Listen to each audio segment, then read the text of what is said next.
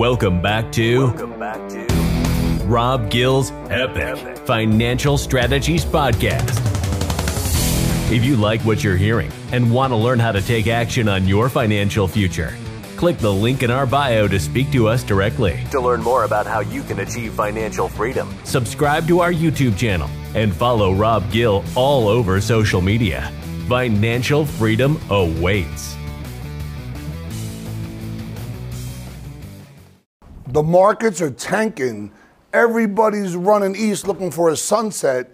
And when that happens, people don't want to put money in the market. So, how do you invest in money markets? That's what we're going to talk about today.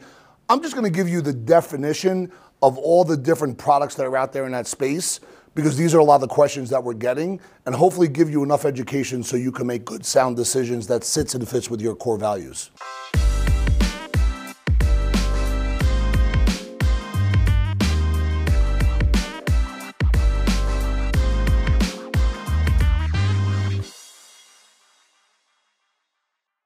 So once again, we, we've been talking a lot about asset classes and the importance of understanding each one, but diversifying within and amongst asset classes. So right here, if we look, look at cash equivalents, according to Investopedia, cash equivalents are one of the three main asset classes in financial investing. Along with stocks and bonds, these securities have a very low risk and a very low return. Inflation alert. That's all I'm going to say about that. Right now, we're at 40 year high in inflation, and this right here is not going to set you free. However, there's a lot of fear that goes on, and people want to put money in savings because they don't know what to do next. So, this is why I'm providing the education. Treasury bills. We're going to talk about that first. Treasury bills are commonly referred to as T bills. These are securities issued by the United States Department of Treasury. T bills are sold from a minimum of $100 to a maximum of 5 million.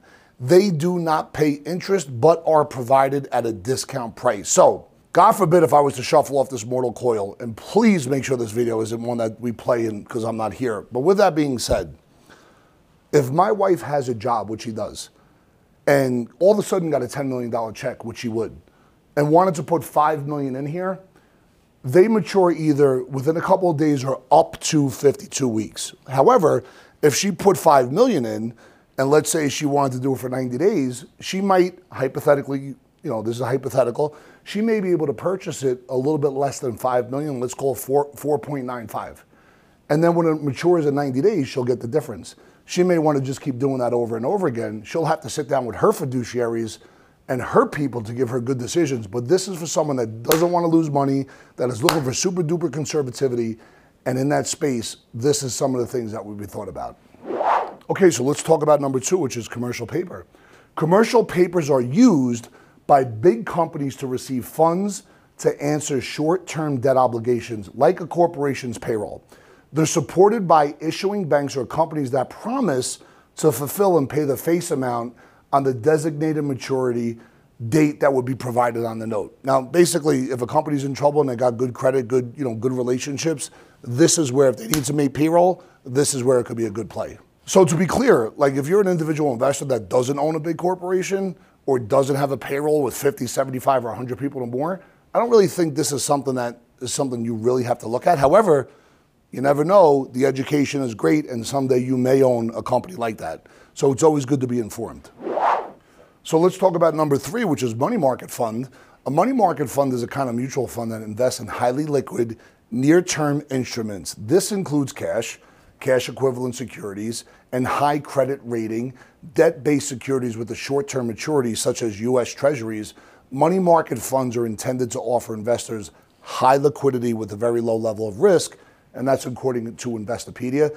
It sounds, it smells, and feels like, okay, this is very safe. Uh, maybe it's going to do better than a savings account, but at the end of the day, it's not going to change your world if the market goes up and if the market goes down. Your money's going to kind of stay intact and you're going to have your principal. Number four, short term security bonds, according to Investopedia.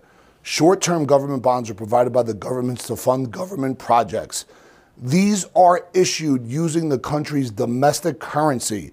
Investors take a look at political risks, interest rate risks, and inflation when investing in government bonds. So, folks, listen, go get with your fiduciary. I mean it because, listen, these rates are kind of very low. Some of them are negative, actually And it's important to understand what it looks like because at the end of the day, all these things I just mentioned are really about preservation of capital. Understand that for the folks that are just terrified of the markets, terrified of alternatives, and they want to just put their money into a place that may earn more than money in a checking account, these are some of the instruments that are out there. So let's go over the pros and the cons. The pros first, really, I mean, at the end of the day, your capital is still intact. It doesn't pose a, a capital risk. Um, it is backed by the government and assets are easily accessible. Now, on the other side, the cons, your biggest threat is inflation.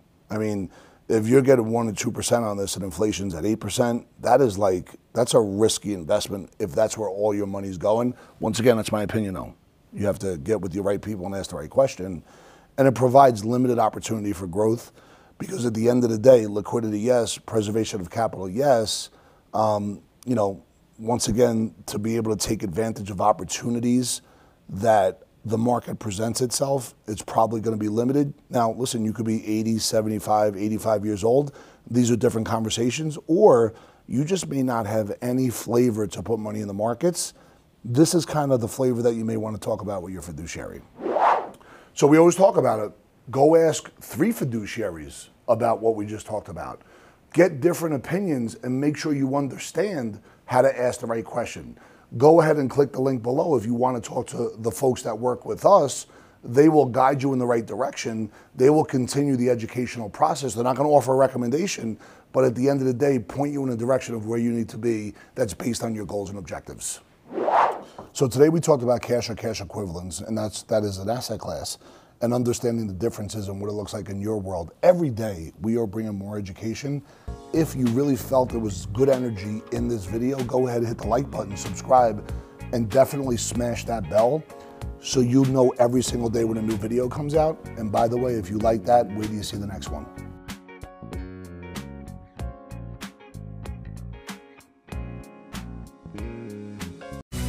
That's it for today with Rob Gill and the Epic Financial Strategies Podcast. Be sure to hop to iTunes or Spotify to subscribe and tune into all the podcasts. Also, be sure to follow the Rob Gill YouTube channel and Rob Gill social media channels. We'll see you on the next podcast.